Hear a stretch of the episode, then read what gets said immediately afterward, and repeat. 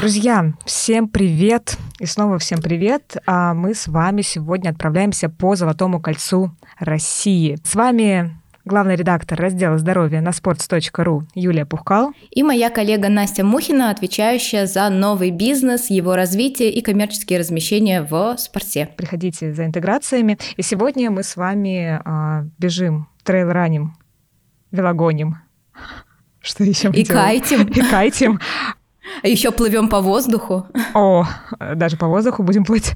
А, в общем, на улице стало тепло, а впереди майские праздники. Надеюсь, вы послушаете нас а, до майских праздников, и мы можем, а, сможем вам помочь а, выбрать направление, куда же а, поехать, как провести это время, и при этом с пользой а, для своего здоровья. Отлично. Мы отправляемся в поездку по Золотому кольцу России. Долгое время я ничего детально не знала про этот маршрут. Я только помнила, что моя бабушка когда-то на автобусе с группой других женщин ездила в тур по Золотому кольцу. И если честно, я была уверена, что это а, такой круг городов, именно вокруг Москвы, замкнутый круг, ну как есть Садовое кольцо, угу. там третье транспортное кольцо, и такое же есть вокруг Москвы, только оно золотое золотое. Оказывается, все не так. А, ну это, знаешь, такой мем у меня перед глазами проплыл, эта картинка, где за МКАДом ничего не существует или а, существуют совсем какие-то дикие места. А, поэтому и ассоциация, знаешь, такая с золотым кольцом России, это то, что что-то около Москвы и все. А, я, на самом деле, с друзьями ездила, сколько, мне кажется, года четыре назад в тур по Золотому кольцу России. Мы не все города, конечно, посетили, но а, в основном какие-то крупные посетили, проехали. Мы вот из Москвы на машине просто выезжали и ну, вот как бы вперед с песней а, в классное путешествие. Мне очень понравилось. А ты по Золотому кольцу сама? Не ездила. Нет, не ездила, но я бы точно хотела бы съездить в некоторые города. А, некоторые из них относятся к Золотому кольцу, некоторые из них просто рядом находятся, и это очень классные города, а, такие как Углич, Рыбинск. А, просто Рыбинск, вообще, мне кажется, все про него знают, благодаря угу. вот этим восстановленным вывескам. Там есть какой-то местный бизнесмен, который придумал восстановить во всем городе старинные вывески, mm какие были до революции, и весь вообще, ну, я так понимаю, он подключил администрацию, и потом весь местный бизнес точно так же подключился, и там есть прямо правило, что в центре Рыбинска у всех вывески вот в этом едином дореволюционном стиле. И выглядит это космически, как будто ты попал в, ну, реально куда-то в 19 век или хотя бы в декорации к съемкам фильма. Вот, кстати, в Рыбинске мы не были. А давай э, в целом перечислим перечислим э, города, которые входят э, в это Золотое кольцо. Куда, собственно, планировать ехать? Какой маршрут? Да, это получается 8 городов. А, Сергиев Посад, Переславль-Залесский, Ростов, Ярославль, Кострома, Иваново, Суздаль, Владимир. И там были всякие споры, попытки увеличить это кольцо, и несколько лет назад туда еще добавили Углич. Mm. То есть есть такая расширенная версия кольца. То есть, э, если... На захоч... больше размер пальца. Ну, в общем, как бы логично, хочется побольше попутешествовать и включить больше городов в свою поездку, хотя, конечно, это все равно растягивается на, не знаю, больше, чем на неделю время, особенно если человек э, живет не в Москве, ему же нужно будет еще добраться до Москвы. Вот, а так э, где-то, насколько я помню, мы кстати, вот я не помню, насколько я помню, а потом поняла, что я не помню, сколько времени мы потратили на эту поездку, ну, возможно, неделю, потому что как раз я была в Сергии в Посаде, а в Ростове, в Костроме, в Иваново, в Суздале и Владимире. Но в некоторых из этих городов, э, э, там, как во Владимире, мы просто к храму к одному подъезжали, мимо города проезжали, и все. Ну, то есть это не считается, mm-hmm. что мы были. Но прям прекрасно было в Суздале. А, в Сергиеве Посаде тоже очень круто в Ростове. Ну, Но смотри, ты из этого города не назвала сейчас Переславль-Залесский. Я так понимаю, ты хочешь э, закрыть, э, поставить галочку, закрыть это кольцо, чтобы у тебя были все города, и поэтому ты собираешься туда поехать скоро. Да, да, все верно. А, но, наверное, не с той концепцией, что я закрою все города. А дело в том, что я зарегистрировалась на а, забег 10 километров к организаторам, а, который называется «Бегом по Золотому кольцу». И у них есть а, а разные забеги забеги, которые входят в том числе, а, проходят в городах, вот, собственно, этого Золотого кольца. Даже не в том числе, а, собственно, в них они и проводят. И один из забегов проходит в Переславле-Залесском. И 27 мая, кажется, а, я побегу 10 километров там. Да, мне было... Я, на самом деле, воодушевилась. Вот мы с тобой а, давно общаемся, Напомню, что мы с Юлей коллеги, кто не слышал э, предыдущий выпуск или начало нашего подкаста. Вот, и Юля бегает, бегает активно, я так эпизодически, когда тепло становится, я выбегаю, и там для меня это какая-то личная своя практика. А, вот, вот эта вот история, что э, через спорт, с помощью спорта я могу посмотреть различные уголки России, меня воодушевляет. Собственно, об этом наши подкасты есть. И я вот зарегистрировалась по этой причине, да, Переславль Залесский. Причем потом я увидела, что несколько коллег наших э, тоже побегут эту дистанцию. Ну вот познакомлюсь через бег с городом, и это будет, э, наверное, первый такой такое мое знакомство вот именно с помощью бега. Поэтому ты тут меня мотивировала и вдохновляла на это. Как приятно.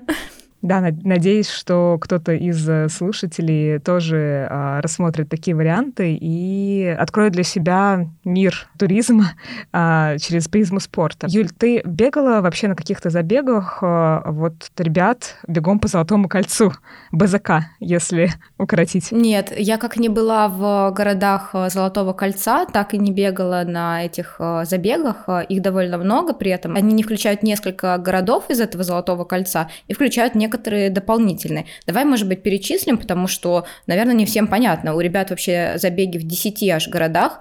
А, это Тутаевский полумарафон 1 мая, Мышкинский полумарафон 13 мая, собственно, Переславльский, угу. Переславский. Переславль-Залесский. Не-не-не, он прям просто начинается, он называется Переславский полумарафон, а, да. Александровские версты да. 27 мая. Потом еще забег в Костроме 12 июня, Ивановский полумарафон «Красная нить» 1 июля, Рыбин Минский полумарафон 5 августа, онлайн-забег в Угличе 13 августа, 3 сентября вообще крупнейший их старт э, Ярославский полумарафон. В этом году, десятилетний юбилей они празднуют, 24 сентября полумарафон Ростов-Великий и 1 октября полумарафон «Моя столица» в Москве, который, естественно, тоже не входит в Золотое кольцо. А получается, в мае если а, наши слушатели решат на майские праздники а, поехать по Золотому кольцу и застать а, забеги, то вот как раз обратите внимание, будет а, в Тутаеве, а в Мышкине и в Переславле-Залесском как раз марафоны, если останутся, конечно, слоты к этому времени, потому что их достаточно быстро разбирают. Если ты, Юль, не была в этих городах, есть вообще у тебя в планах посетить а, или пробежать? Вот, собственно, что-то из этих а, вот забегов в этом году. Да, но я, я точно собираюсь на Ярославский полумарафон, тем более, как я уже сказала, у них юбилей в этом году, mm. и Скорее всего, я не буду бежать, я буду работать на этом полумарафоне, но я очень хочу его посмотреть, он очень крутой, и, ну, у них, получается, Ярославль, у ребят такой вообще основной главный город, а все остальные чуть поменьше, и там забеги в таком, ну, чуть более домашнем формате, mm-hmm. а в Ярославле они там, ну, большой очень праздник устраивают, и там одновременно чемпионат России по по полумарафону проходит. Сейчас нахожусь на сайте а, «Бегом по Золотому кольцу». А, также смотрю города, и сначала представил представила, что было бы классно э, после забега в Суз... какой-нибудь суздальский, суздальский квас в баньку сходить. А Суздали-то, собственно, ты и нет. Да, да, да, да, у ребят нету Суздаля, но в Суздале есть э, трейл э, от э, Golden Ring Ultra Trail, э, он, собственно, так и называется. Груд забег в Суздале тоже у них прямо вообще главный, главный их трейловый забег. У них это другие организаторы, соответственно, специализирующиеся на трейл-раннинге, и у них есть, например, знаменитый Mad Fox Ultra в Переславле как раз угу. тоже. Он в декабре проходит, и там, ну, соответственно, снег, э, ночная О, дистанция, ночью выбегают, там огромные сугробы снега, люди сходят с дистанции. Ну, там, Сходят с ума. В общем, такое, возможно, тоже. Вот, и, в общем, летом у них в этом же, получается, регионе, но в Суздале есть э, трейловый забег. Он пройдет 21-23 июля соответственно, 23 года, он несколько лет подряд уже проводится каждый год, и там тоже много дистанций, там есть ночная десятка, есть маленькая пятерочка, есть городская десятка, и есть, соответственно, трейловые 20, 30, 50 и 80, и даже 100 километров для любителей ультрамарафонов. 100 километров. А ты бегала когда-нибудь 100 километров? Нет, и пока не собираюсь. А как Мой это? максимум 42. Слушай, а как вот, э, как это вообще происходит? 100 километров — это какая-то дикая, дикая вообще цифра абсолютно. Это разом, вот ты, ты такая, такой, стартуешь, и и сразу просто на одном дыхании вот эти 100 километров шарашишь или каким образом? Если это трейлы, и особенно если они в холодный период года происходят, то там есть э, домики, в которых можно даже какое-то время там провести, mm. чуть-чуть поспать, mm-hmm. потому что, ну, бежать без сна, если там, например, есть э, дистанция 100 мильник, это вообще 160 э, километров, иногда бежать без сна очень тяжело, и ребята могут остановиться и вздремнуть там часик, например. Вот. А так, да, ты бежишь, медленно бежишь, но бежишь от начала до конца. Mm. Очень много где идешь, потому что это все-таки трейлы, но бежишь. Mm-hmm. А, ну ты все-таки можешь э, где-то какой-то такой привал сделать, э, и да, это да, не да, так, ты можешь что остановиться, ты... отдохнуть, ты можешь mm-hmm. даже пофотографироваться. Эм, ну, есть ребята, которые ультры вот таким образом преодолевают, особенно если это в горах, это очень красиво, кто-то пробегает их в свое удовольствие, ну, просто медленно бежит бежит там, где может, а в остальных местах э, идет пешочком в гору. Да, потому что я вот э, не помню от кого конкретно, от знакомых э, слышала вот эту историю, да, что ты можешь вроде бы пробежать, но ты останавливаешься в палатках. Потому что я сначала подумала, ну как в палат, ну, это один из вариантов, что ты можешь в палатках где-то остановиться, я так понимаю, в этих точках привала. А, потому что я сначала представила, что вот люди 42... Юля бежала, собственно, марафон. Я не бежала, максимум 10 километров. И вот после марафона а, как я видела такие картинки, когда люди просто не могут идти, а, у них болят ноги, да, не сгибаются колени, ну то есть такая прям какая-то большая усталость, ну у меня такое вот впечатление. А, я не, ну, представила, что если 42,2 пробежать так тяжело, а 100 километров, то там человек просто должен лежать по направлению к дому или куда-то к отелю. Ну, тут же дело всегда в подготовке и в скорости. То есть ты можешь бежать 42 километра на свой максимум и после него лежать э, без сил и э, еле дышать. Угу. А можешь э, бежать медленно, и чем медленнее ты бежишь, тем дольше ты можешь бежать. Другой вопрос – это подготовка организма, твоих связок, э, мышц э, в целом, да, то есть чем длиннее дистанция, тем дольше и больше тебе нужно заниматься вообще в целом э, общей физической подготовкой твоего организма и не только бегать, но и там Прыгать. закачивать мышцы, да, тебе нужно даже в тренажерке заниматься для этого, то есть, ну, тебя ну, чем больше дистанция, тем больше тебе нужно вкладываться. А вот э, ты говоришь, что нужно в тренажерке заниматься. Я тоже такой эпизодический ходец, ходунок в тренажерный зал. То есть я там давно тренируюсь, но не могу сказать, что прям постоянно и регулярно. Так вот, вопрос. Когда ты начинаешь бегать в целом, мне всегда было ощущение, что как бы человек, который не занимался в зале или, в принципе, какой-то нагрузкой физической адекватной, нормальной, ну, вот именно такой полноценной и гармоничной на развитие полностью всего тела, а, и начинает бегать, то а, как будто бы у него больше рисков а, получить в самом начале пути а, травму, бегового пути, нежели у человека, который все-таки тренируется в зале, у него есть ну, кор, мышцы кора, ну, как вроде все стабильно, связки работают, и ему как будто бы проще зайти в бег и условно начать бегать даже с дивана. Потому что, ну, я вот по себе так чувствую, потому что я не, ну, не бегала, но, видимо, из-за того, что я давно тренируюсь, я вот там выхожу, побегаю, и в целом как бы я себя чувствую хорошо. А, и по технике бега, то есть у меня как бы каких-то вопросов не возникает. Нужно ли заниматься, собственно? Конечно, этим нужно заниматься, и если вы придете к любому грамотному тренеру, он вам обязательно в план подготовки начнет включать ОФП. Угу. Очень многие любители этим э, пренебрегают, не занимаются. Потом на полумарафоне начинают обнаруживать, что они не в состоянии держать свое тело прямо нужное количество времени, что у них начинает что-нибудь э, болеть, э, отваливаться. Им просто тяжелее бежать из-за того, что кор не подготовлен. Но вообще вот в серии забегов «Бегом по Золотому кольцу» я вижу, что э, тут есть разные, если что, дистанции, имеете в виду. Есть даже совсем небольшие, есть вот по 3 километра. Поэтому Да, они вообще практически везде здесь есть 3 километра, поэтому если вдруг э, соберетесь э, поехать э, вот именно в это путешествие, так, в такую поездку, имейте в виду, вы можете зарегистрироваться на какой-то, ну, на первую свою дистанцию, равную, например, 3 километрам. Вот 3 километра, Юль, э, человек, который... Э, ну, не так активно занимается в целом спортом, насколько он в состоянии пробежать эту дистанцию?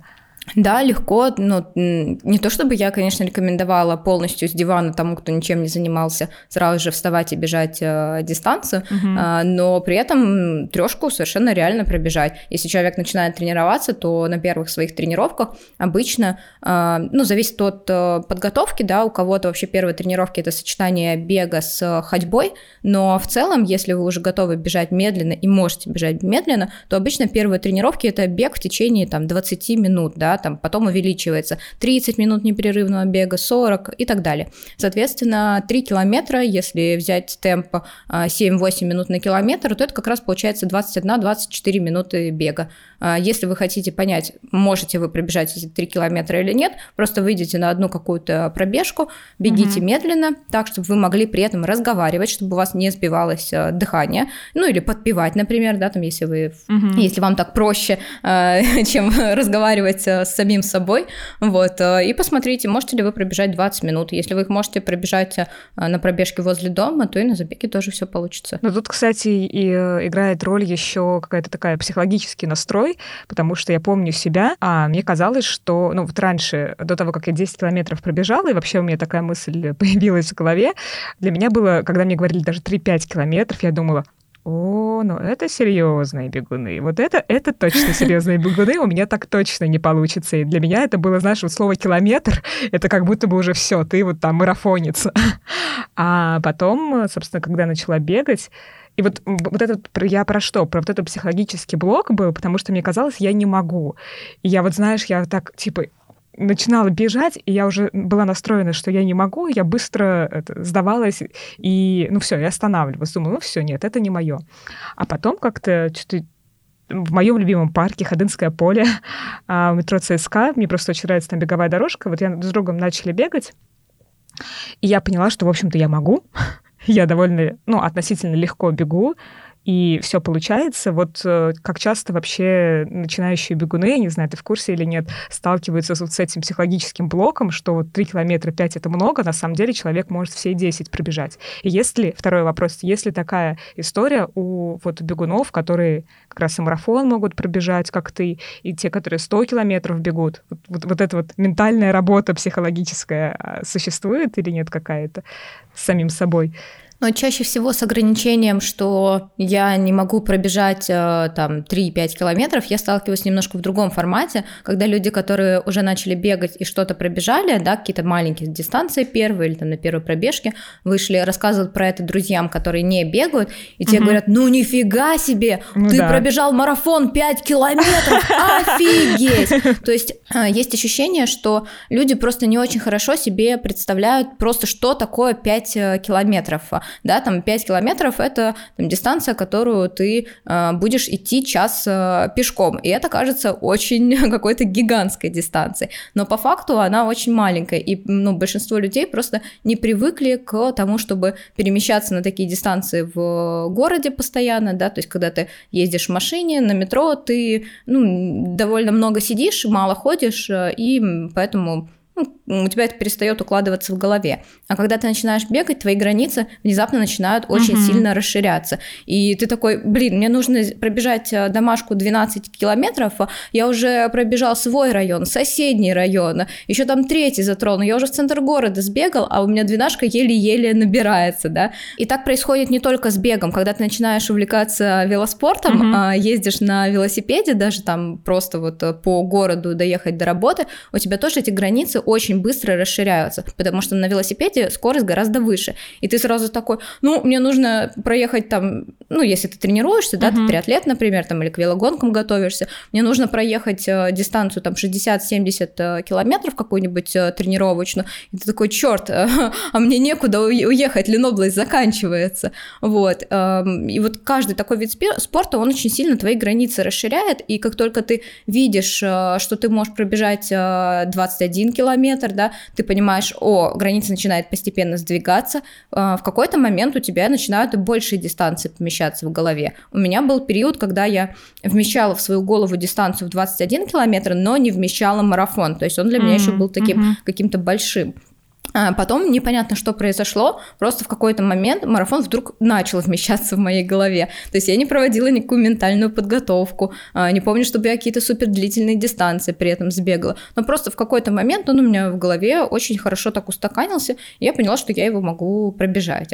А, и сейчас, там, после марафона, я понимаю, ну, я спокойно 50 километров э, пробегу. Ну, вопрос всегда там еще накладывается подготовка, uh-huh, да, uh-huh. где ты побежишь, какая там будет, какие будут условия рельефа, вот это вот все. Но при этом сама дистанция в твоей голове укладывается. Когда ты говоришь спокойно 50 километров пробегу, я такая, в общем, в общем-то, серьезно.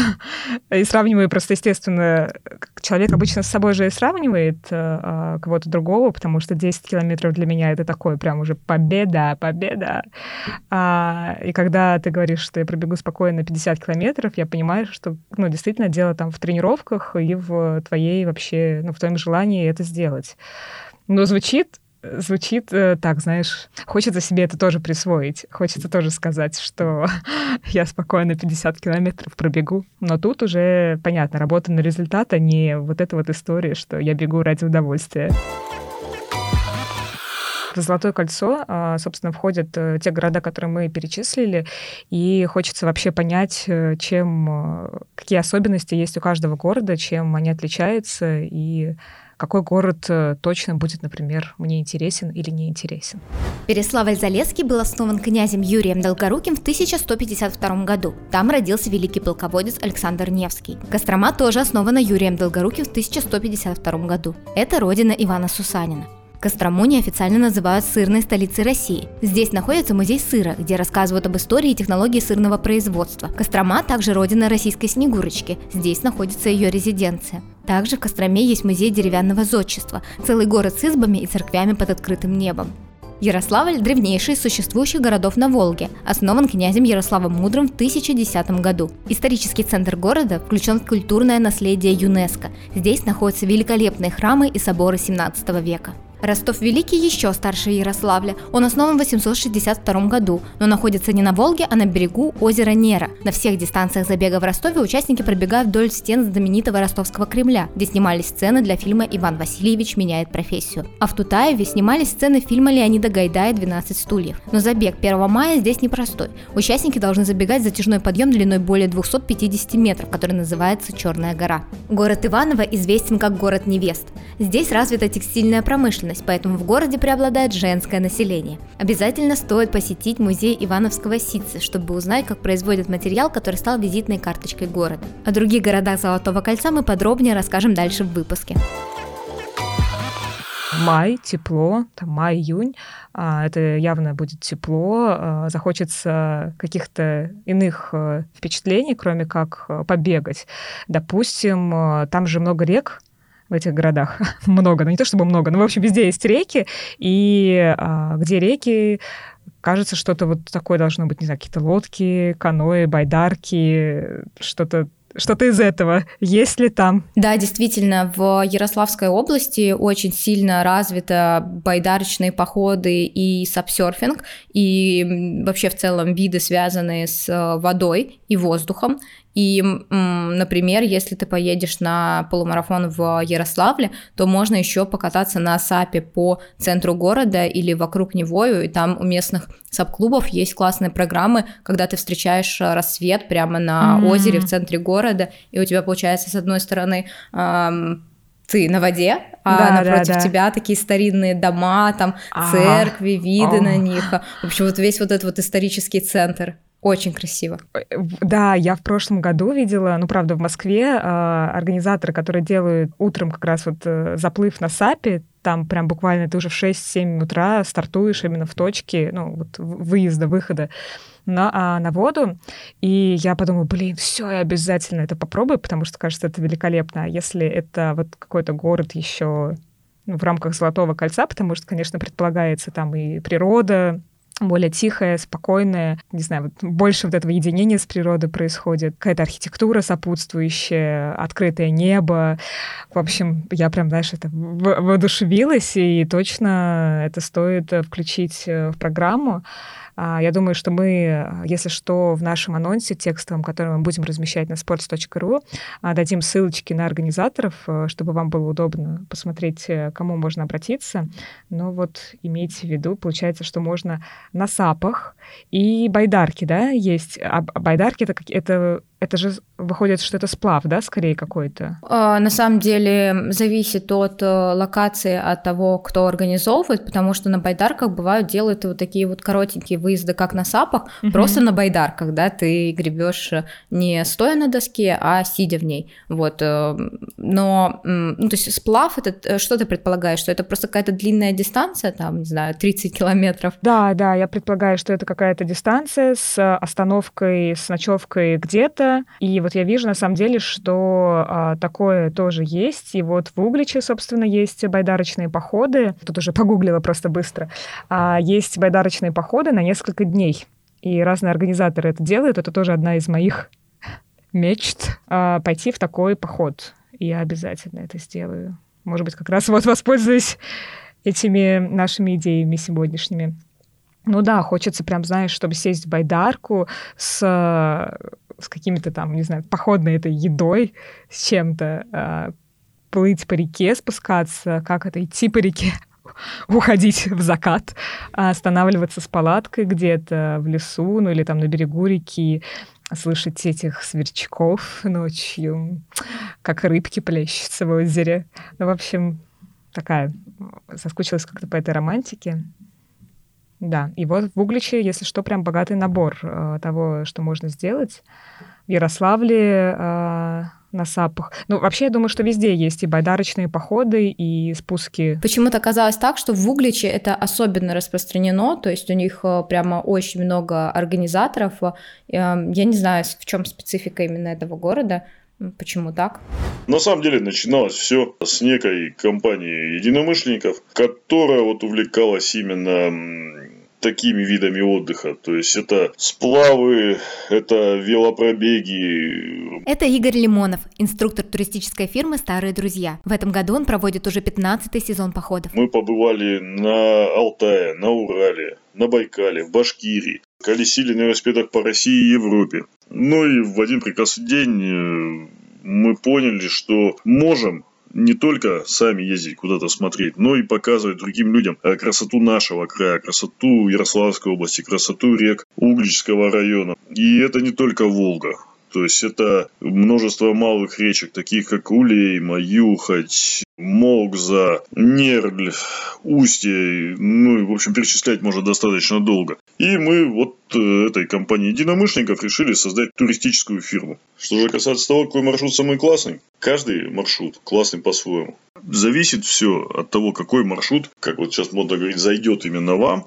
Есть люди, которым нравятся узкие речки, а, которые проходят в тихих безлюдных местах, где можно насладиться вот именно единением с природой, отрешиться от звуков человеческих вот каких-то там механизмов, прочих вот этих вот всех вещей, насладиться тишиной. Там даже не работает сотовая связь. Кому-то нравится ширь и мощь Волги.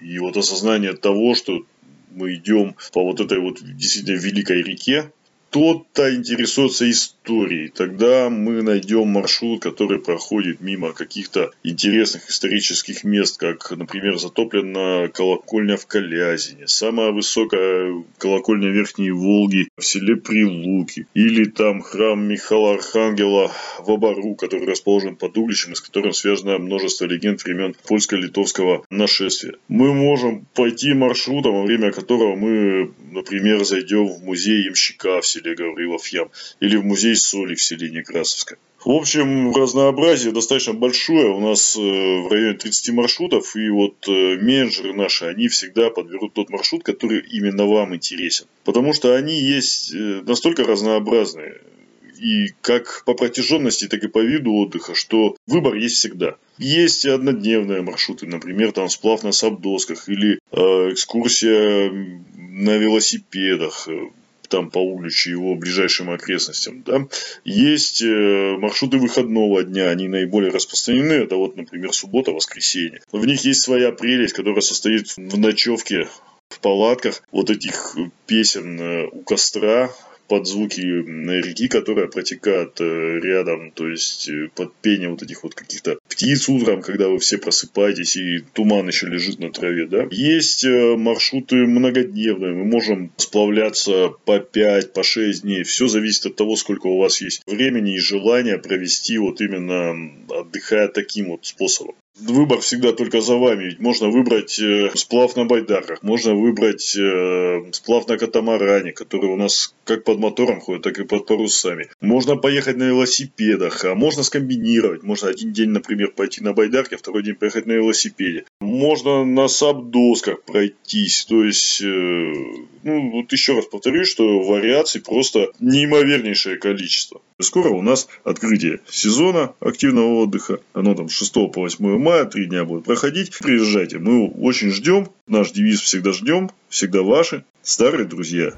Также вот я вижу, что э, в Рыбинске есть э, Рыбинское водохранилище. Да, огромное вообще. Вот, э, да, просто напомню, я из Тольятти, Тольятти, привет. У нас там тоже большое водохранилище, вот это большая акватория, и там классно очень, э, ну вот, кататься на всяких водных штуковинах. И я когда видела, что в Рыбинске тоже это водохранилище, и подумала, что, блин, там, наверное, тоже очень классно, особенно на закатах, когда, ну, закат, солнце над водой садится, вот эта вот э, солнечная дорожка, гладь воды, а, там, не знаю, какой-то лесок, деревья.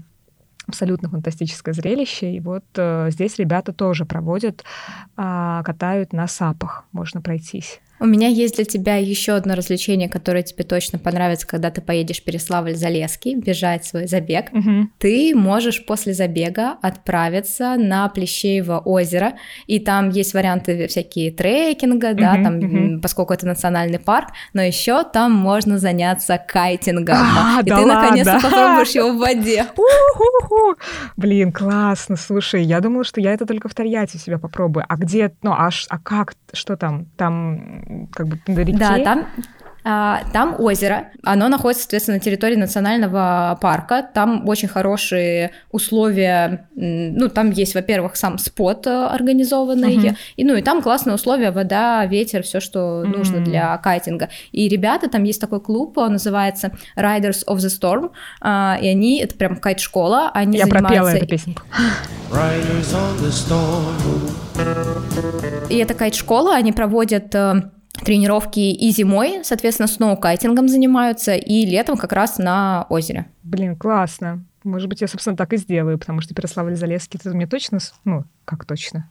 Нельзя быть уверенной во всем, но, по крайней мере, слот у меня есть, и я планирую там быть. Настя, а расскажи вообще, что такое кайтинг? А это, ой, блин, ты меня застала врасплох. Это когда у вас есть э, а, крыло, кайт, все, ну, кайт сам, это вот как такой небольшой парашютик, крыло оно называется, а э, от него, значит, отходят тросики. У тебя есть э, это... Блин, Юль, ты мне, мне сейчас тоже снова двойку поставят за то, как я вообще помню э, все названия этих деталей. Короче, вы держитесь за... Ну, это не штурвал, короче, бар, бар, бар, да, бар, по-моему, называется, а, от которого идут тросики к этому кайту, к этому крылу парашютику, вот, и а, также цепляется к вашему кору, но на уровне где-то талии, эта вся конструкция для того, чтобы а, вам было комфортнее дальше кататься. И, соответственно, есть доска. А, и кайтсерфинг — это серфинг на доске, а, точнее, наверное, как это, бординг, потому что ноги у вас будут э, пристегнуты, и у вас вот это вот есть крыло, э, и с помощью этого крыла, и с помощью этих тросиков вы э, как взаимодействуете с ветром и поднимаетесь э, ну, на воду, и, соответственно, как бы ветер вас э, везет, ведет э, по воде. То есть у вас доска, вот этот парашютик, а, воздух, и вот вы катаетесь на воде, и это есть кайтсерфинг. Такое объяснение новичка совсем. Но я просто пробовала, в- я была в Катаре в начале года, пробовала кайтсерфинг э, на уровне только взаимодействия вот с этим крылом, с кайтом, а на доску я так и не пришла. Поэтому Юля вот мне уже нашла занятие в Переславле, Залесском, а, выйти на воду. Это уже второй этап. э, того, как я буду пробовать это все дело.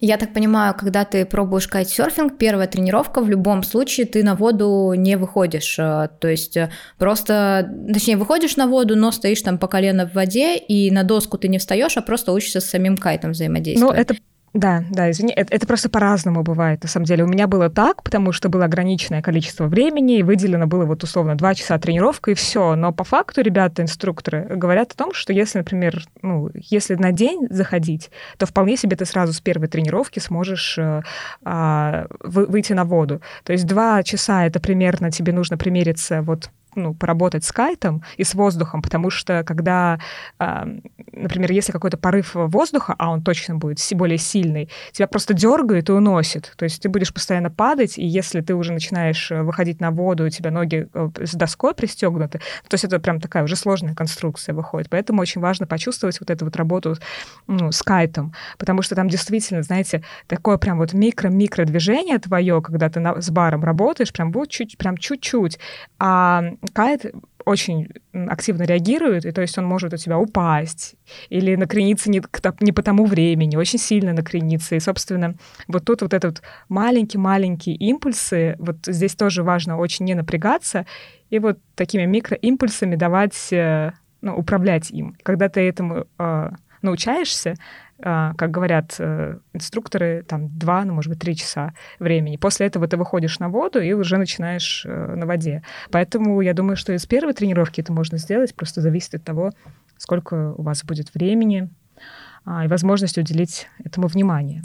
Ой, я же Я воодушевлена, что я попробую это. Но это очень интересно, потому что когда а, мне казалось раньше, что это безумно сложно. Да, точнее, это действительно сложно, но, а, но возможно. То есть это не так сложно, как ты думаешь на самом деле, потому что тебе кажется, что ты ткает упра- управлять, ну, как бы тебя снесет. Потому что у меня была ассоциация, что это какая-то дикая лошадь, особенно если ну, он высоко и ветер сильный где-то. Там, не знаю, море, допустим, а не озеро. А, вот. ам, но оказалось, что вполне себе возможно, интересно, и вот ты можешь... Да как оказалось? Слушайте, мы там... Я общалась со спортсменами профессиональными, которые участвуют в соревнованиях, которые там э, научились, ну, дошли до профессионального уровня буквально там за, ну, сейчас не помню, какое количество времени прошло, ну, короче, ну, очень, а, там, не знаю, в рамках года ты можешь прям сильно спрогрессировать и спрогрессировать. Но правда, другой момент, что они-то там постоянно, например, кто в Катаре живет, они постоянно почти катаются. А у нас это сложно сделать, но у нас есть сноукайт, получается. Мы можем не всегда ле- ну, летом кататься на воде, а зимой по снегу. Но это прям круто. Очень рекомендую. У вас точно у всех получится, если вам интересно. Отлично. В Переславле-Залесском у ребят есть возможность а, приехать и остановиться на базе с ночевкой, потому что они, собственно, на территории одной из баз как раз находятся.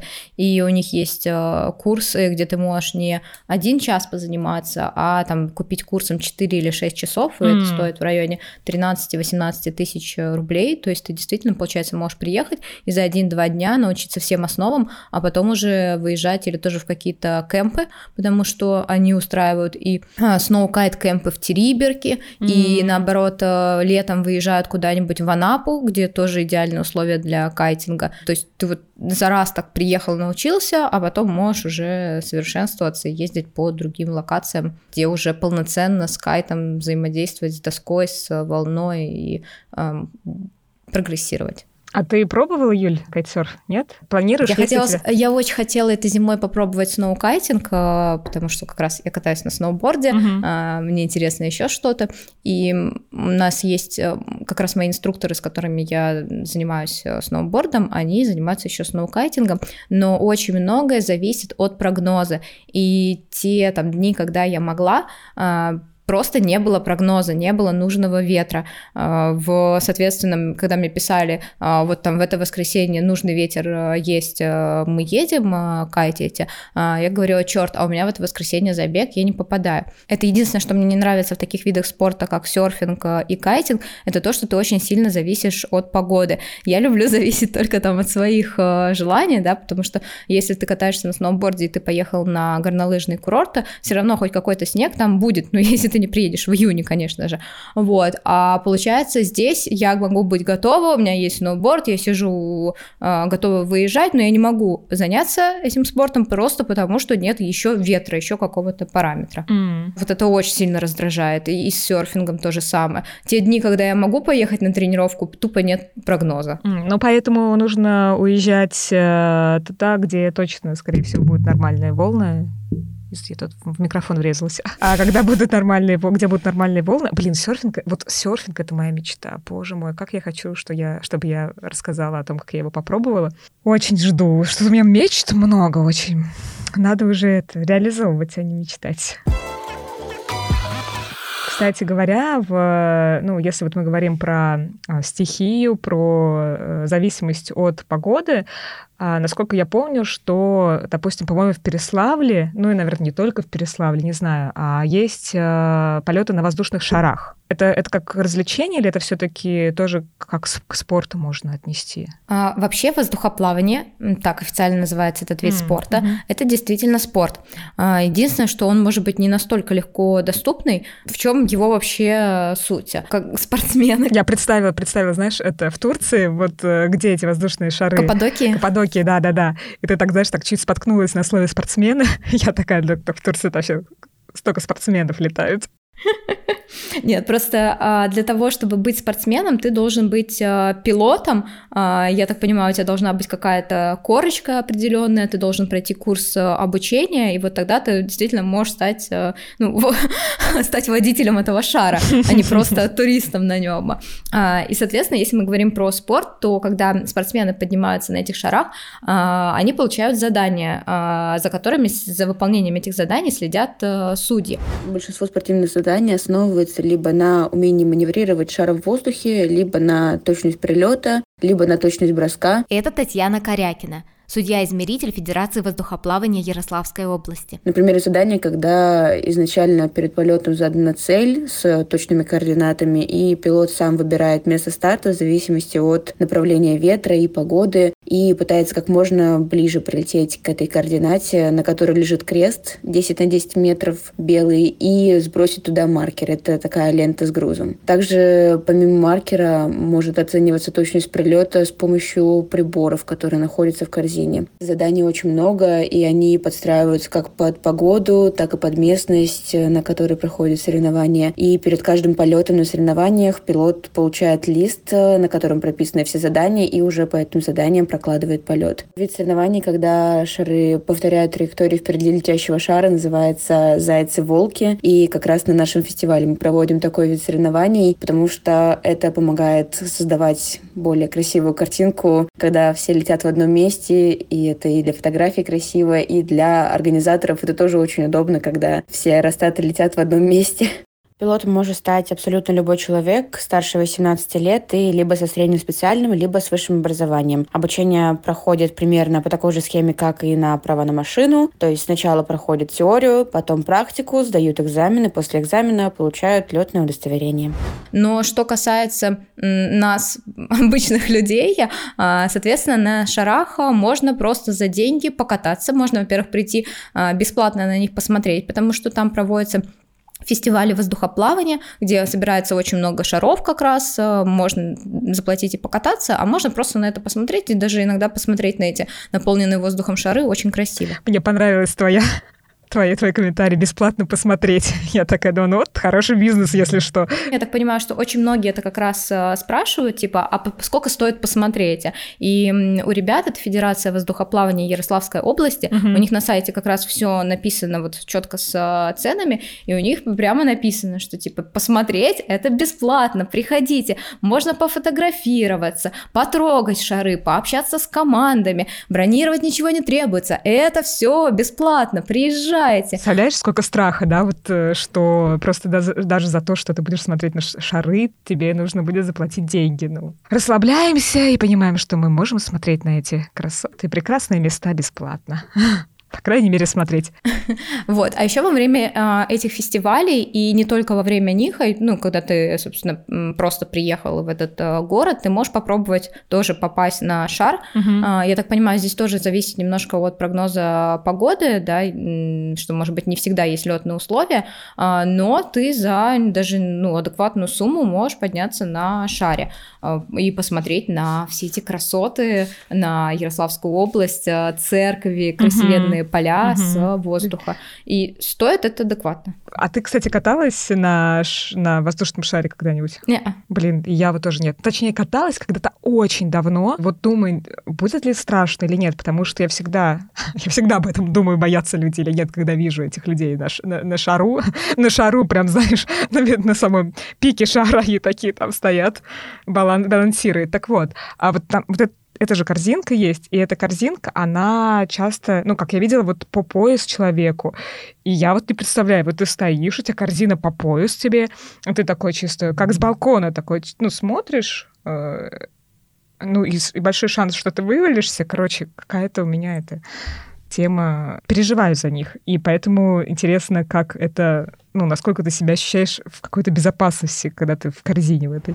Сад э, одно из наиболее безопасных летательных аппаратов, так как у нас над головой огромный купол, который, как и парашют, только намного больше и безопаснее тем, что он открыт уже с земли, и не нужно переживать, откроется ли он в воздухе. Чаще всего люди спокойно себя ощущают после 15-20 минут полета, так как вначале привыкаешь к тому, что ты наверху, на высоте, и перед тобой открытое пространство. Это не как как в самолете за окнами ты сидишь. Но проходит какое-то время, и все абсолютно говорят, что намного спокойнее. Даже есть люди, которые приезжают со страхом высоты, но после полета или во время полета говорят, что высоты уже как-то не так и боятся. Часто от людей можно слышать, что корзина выглядит ненадежно, но когда они в ней уже находятся, и когда видят, что все закреплено и все держится, и когда они знают, что мы летаем уже много лет, все становится спокойнее. Главное соблюдать хорошее настроение в корзине и вообще в целом в полете. По безопасности пилот рассказывает перед полетом и перед посадкой еще раз себе повторяет. Одно из главных правил — это слушать пилота и делать то, что говорит пилот. А в целом запретов у нас во время полета очень мало. Если хочется орать, от страха можно кричать сколько угодно. Хочется петь песни, пожалуйста. Главное не выпрыгивать отчасти из корзины.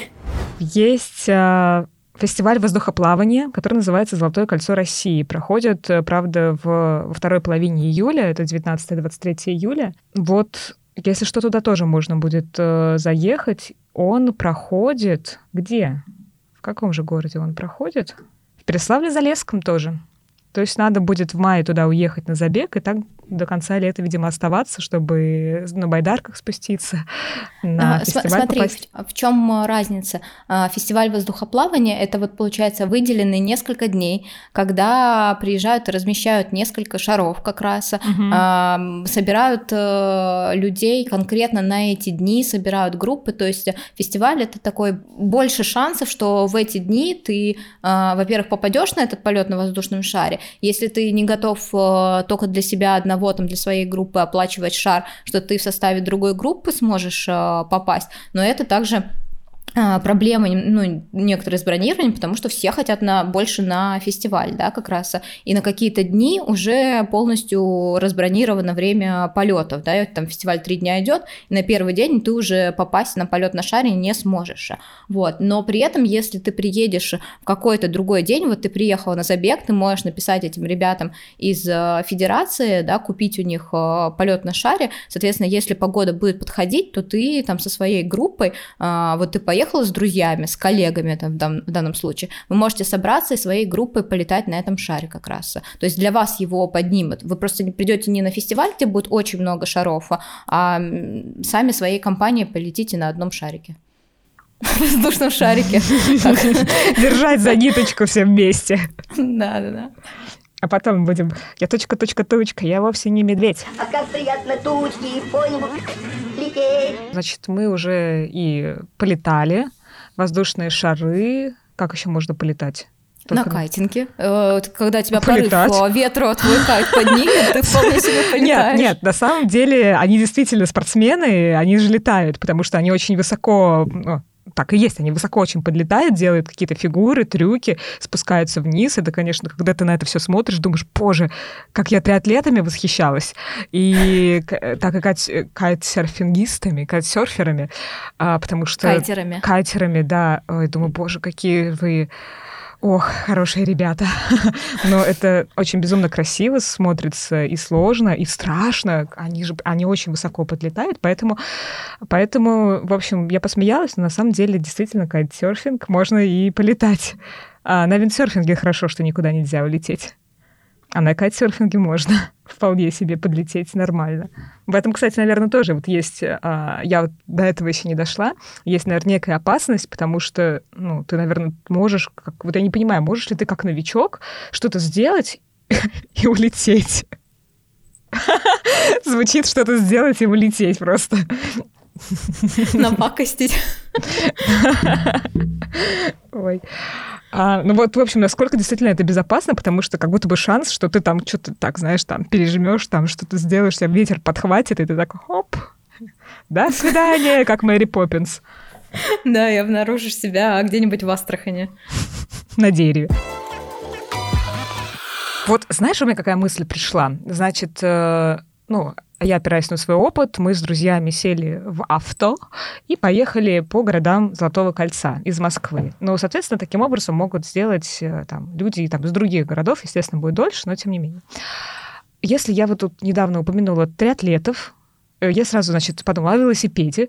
Вот на велосипеде можно ли проехать по Золотому кольцу? Можно, и люди это делают. Э, и можно самому спланировать свой маршрут и как раз включать в него дополнительные города, потому что они там ну, не так далеко находятся, и, как я говорила, на велосипеде у тебя э, очень сильно расширяются границы твоего сознания, mm-hmm, сколько mm-hmm. километров ты себя можешь э, вместить, и ты какой-то крюк легко можешь добавить там к своему дню, о, лишние там 30 километров в сторону, вообще не проблема, сверну туда. Можно ехать и в таком активном режиме, э, потому что, я так понимаю, расстояния между городами не очень большие, я вот видела такую схему, э, где было написано написано, сколько между каждым э, городом, и, например, между Владимиром и Суздалем 36 э, километров, между Суздалем и Иваново 77 километров, между Иваново и Костромой 102 километра, Кострома и Ярославль 79 километров, Ярославль-Углич 110, то есть как будто бы, э, ну это вообще все дистанции, которые люди много ездящие на велосипеде,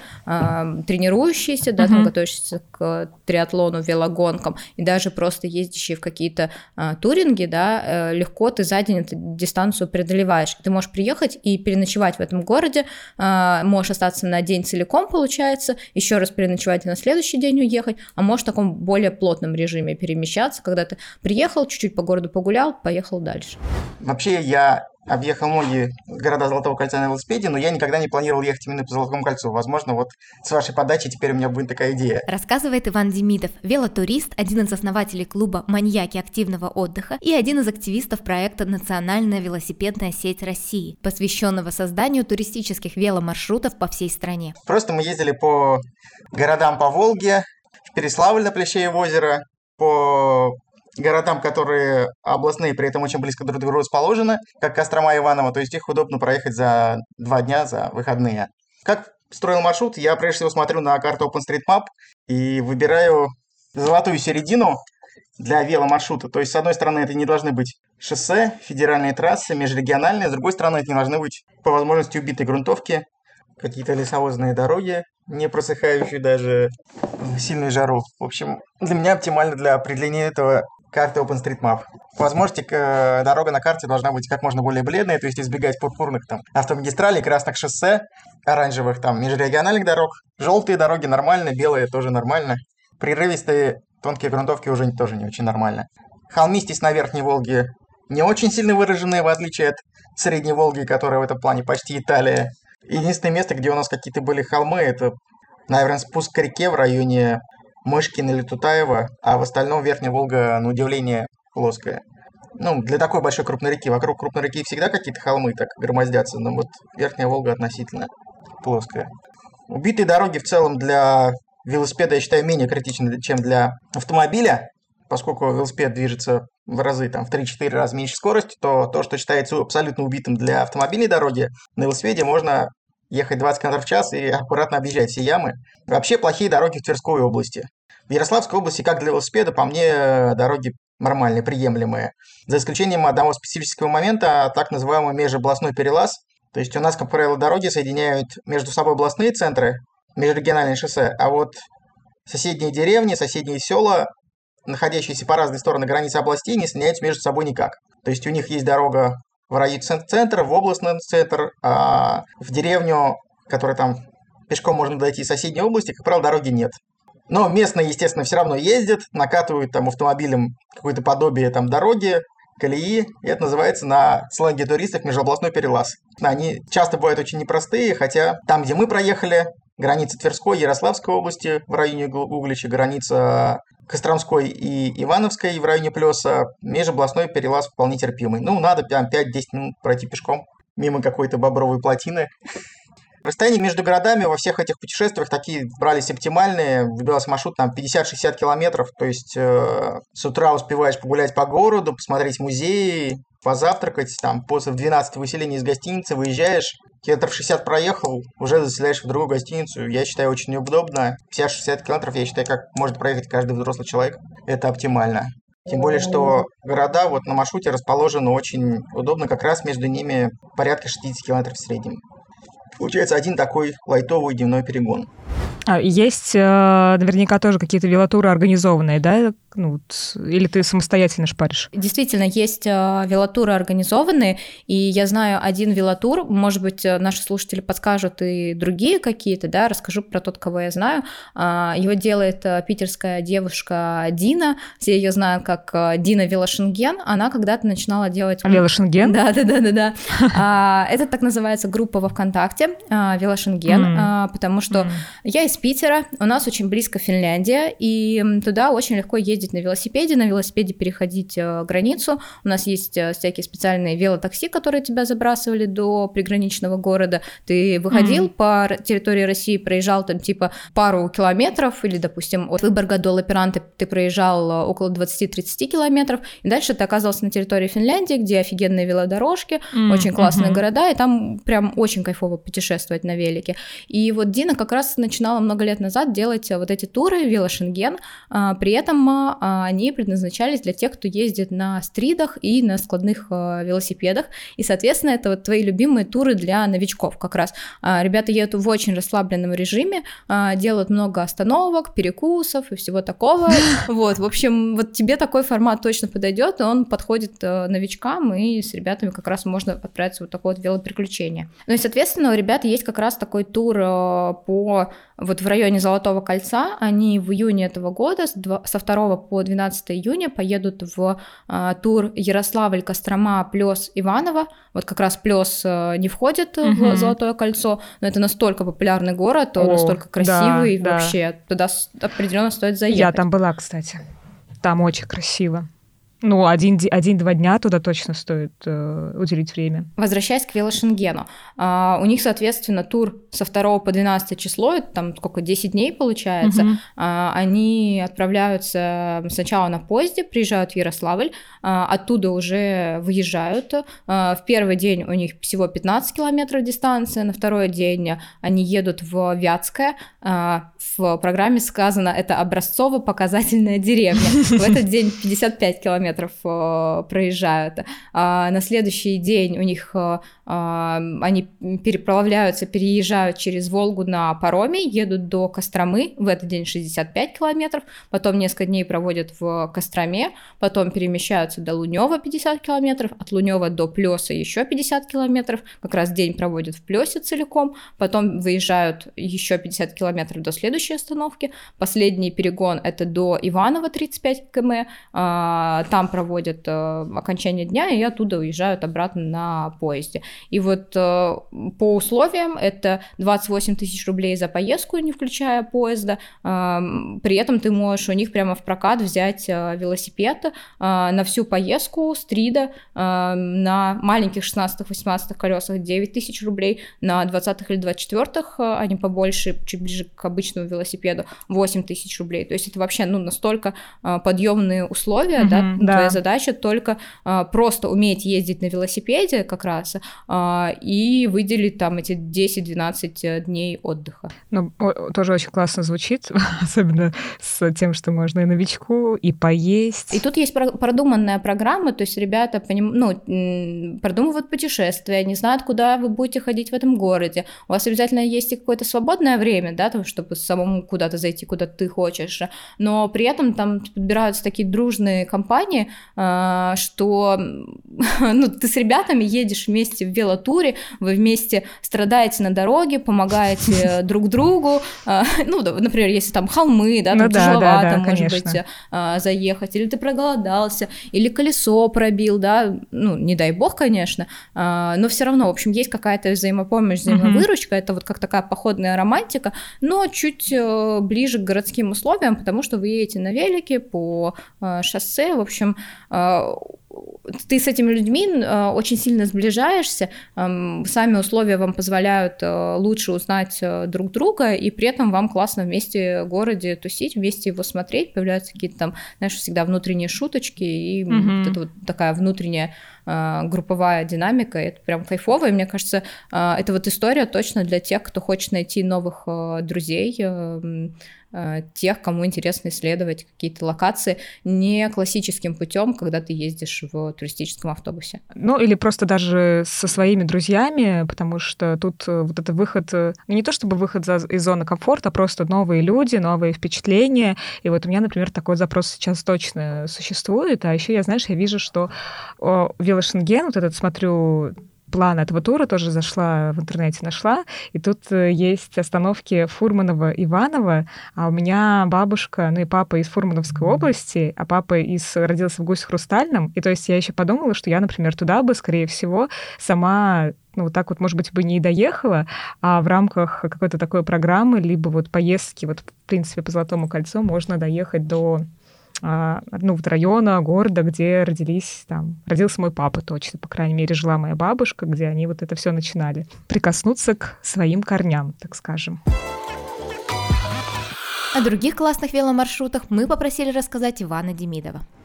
Отдельно хочу выделить э, маршрут в Переславле вокруг Плещеева озера. Там 60 километров примерно вокруг озера, э, порядка 60 километров. Для взрослых людей это можно проехать за день, хотя лучше, наверное, ехать за, за два, чтобы насладиться всеми многочисленными достопримечательностями. А с детьми, там, например, ехать вообще оптимально по 30 километров в день, мне кажется, даже ребенок может проехать. Там есть достопримечательность на любой вкус. Как природное Плещеево озеро, она очень чистая, очень прозрачная. Там много отдыхающих на пляже, не так много купающихся, потому что до глубокой воды надо долго идти. Зато много вот вейкбордистов, э, в общем, катающихся на досках. То есть природная достопримечательность это раз, там заповедник, где живут птицы интересные различные, э, исторические достопримечательности, там очень много монастырей, храмов, технические достопримечательности. Там есть прекрасный музей узкоколесной железной дороги в окрестностях Переславля. Как раз он не, не в самом городе, а так примерно километров 10-15 от него, и как раз он идеально ложится на маршрут вокруг Плещеева озера. Прекрасный музей, прекрасный владелец. То есть Плещеево озеро, на мой взгляд, идеальный маршрут на выходные даже с детьми.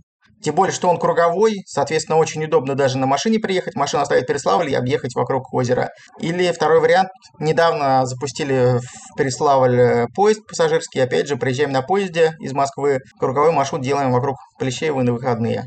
И сам город смотрим в начале и в конце маршрута. Второй интересный маршрут из таких коротеньких, который я посоветовал, наверное, это Углич-Мышкин тоже можно так, ну, чуть побольше километраж, там порядка 120 километров, наверное, но точки расположены довольно удобно. Дороги там относительно глухие в хорошем смысле слова, что они далеко от больших городов. Обычно проблема в больших городах, потому что большие города, как Рыбинский, Рославль, Иваново, генерируют большой трафик. И в них не очень приятно въезжать и выезжать, если честно. Поэтому, например, в Иваново мы э, не въезжали в сам город на велосипеде, мы подбросились на электричке перед въездом в город. Мы часто так делаем как раз из-за трафика. Вот. А Мышки, Нуглич, они маленькие города, они не генерируют большого трафика, между ними спокойно можно ехать. Хороший маршрут тоже на выходные. Приехать в Углич на поезде, есть прямой поезд. В городе провести время, доехать до Мышкина, 50-60 километров. Мышкин тоже очень интересный, там музей мышей, много чего. Давно сделали город на Волге, таким туристическим центром. Из, из Мышкина 20 километров до станции Волга, всего лишь 20 километров, а от станции Волга тоже есть прямой поезд до Москвы.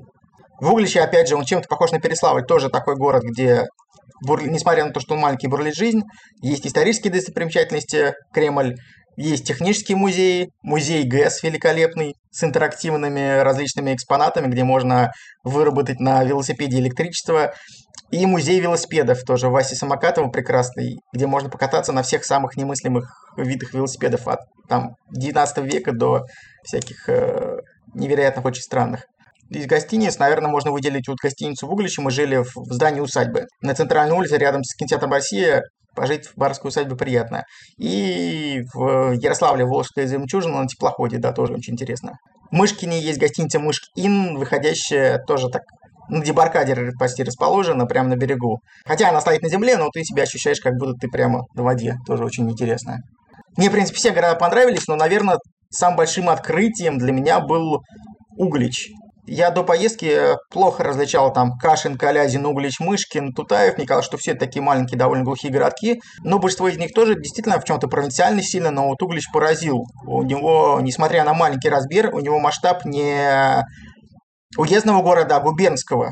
То есть прям такая застройка старинная, классная. Современное благоустройство очень хорошее. Видно, что жизнь бурлит. Не такая провинциальная тишина, а вот бурлящая жизнь.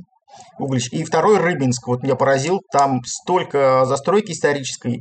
по даже в Москве такого нет, потому что в Москве постоянно проходят волны каких-то там реноваций, застроек, там сталинских, хрущевских, там, собянинских, а в Рыбинске вот можно ехать 5 километров, и все время будет только историческая застройка. Не случайно там Гайдай снимал 12 стульев, и недавно там сделали прикольную фишку, повесили такие а-ля революционные вывески, очень классно. Рыбинск тоже, опять же, формально это не губернский город, но по своему масштабу, по масштабу исторической застройки он тянет на губернский.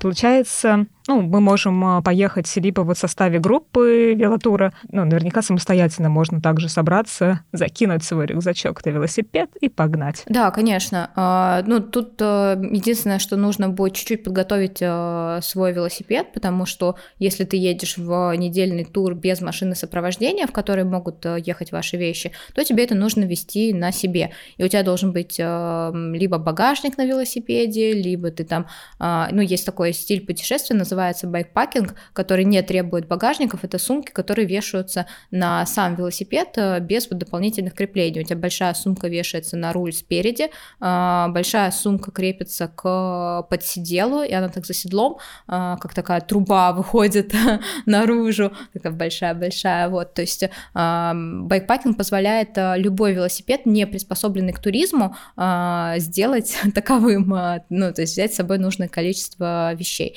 Тут, конечно, а, думаю, в случае с городами а, Золотого кольца как раз есть плюс, что а, ты едешь, скорее всего, все-таки изучать не природу, а города, и поэтому ты будешь останавливаться в гостиницах, то есть тебе не нужно вести с собой лишний вес в виде палатки, пенки, спальника, э, что там еще нужно, э, оборудование для того, чтобы готовить на костре, там посуда, горелка. да, горелка, вот это все. Э, это то есть... пшикалка от комаров. Это самое важное. Важная штука. Ну да, скорее всего, да. Мне кажется, что там летом в, во, все этих, во всех этих регионах есть и клещи, и от них тоже надо защищаться, проверять себя. Клещи, кстати, страховаться можно. Есть страховки от клещей. Кстати, сюда я серьезно. А если запланировать планируете э, поездку и где-то будете останавливаться в лесу как раз в палатке, активно э, это все исследовать, обратите внимание на страховку против э, это, клещиных укусов. Подлетает тебе клещ, и ты достаешь бумажку и трясешь перед ним страховкой. Товарищ, вы не имеете права останавливаться на моем теле. Запрещено. Но я так понимаю, что эти страховки работают по тому же принципу, что спортивные, если тебя укусил э, клещ, что ты приносишь, э, отдаешь страховую, сканируешь эту справку от э, врача, что у тебя зафиксирован укус клеща, и тебе просто выплачивается сумма денег, как бы покрывающая тот факт, что ты пострадал, и ты ее можешь потратить любым способом. По некоторым страховкам также можно получить медпомощь и консультацию врача, компенсировать расходы на лекарства лекарства и реабилитацию. Главные меры по защите от клещей – правильная одежда и регулярный осмотр. Помните, что клещи не прыгают на людей с деревьев. Они обитают в высокой траве. Поэтому в лесу и полях нужно заправлять брюки в носки, максимально закрывать кожу, каждые два часа осматривать одежду и подмышки, пах, тыльную сторону колен, линию пояса и кожу головы. В этих местах чаще всего кусают клещи, так как кожа там более тонкая. Ну, я уже как-то загорелась снова по Золотому кольцу проехаться, потому что, вот, повторюсь, мы просто с друзьями на машине были, мы там брали экскурсовода где-то в каких-то местах, ну и сами ходили. Я, честно говоря, вообще особо ничего не помню, особенно когда мне что-то экскурсоводы рассказывают, я на пятой минуте отключаюсь, вот серьезно. Все, у меня, когда они говорят, особенно монотонно, там тебе рассказывают, и все, и вот это я в какое-то трансовое состояние захожу, через час я такая, типа, очухиваюсь и думаю, так, что мне рассказали, не знаю. Вот.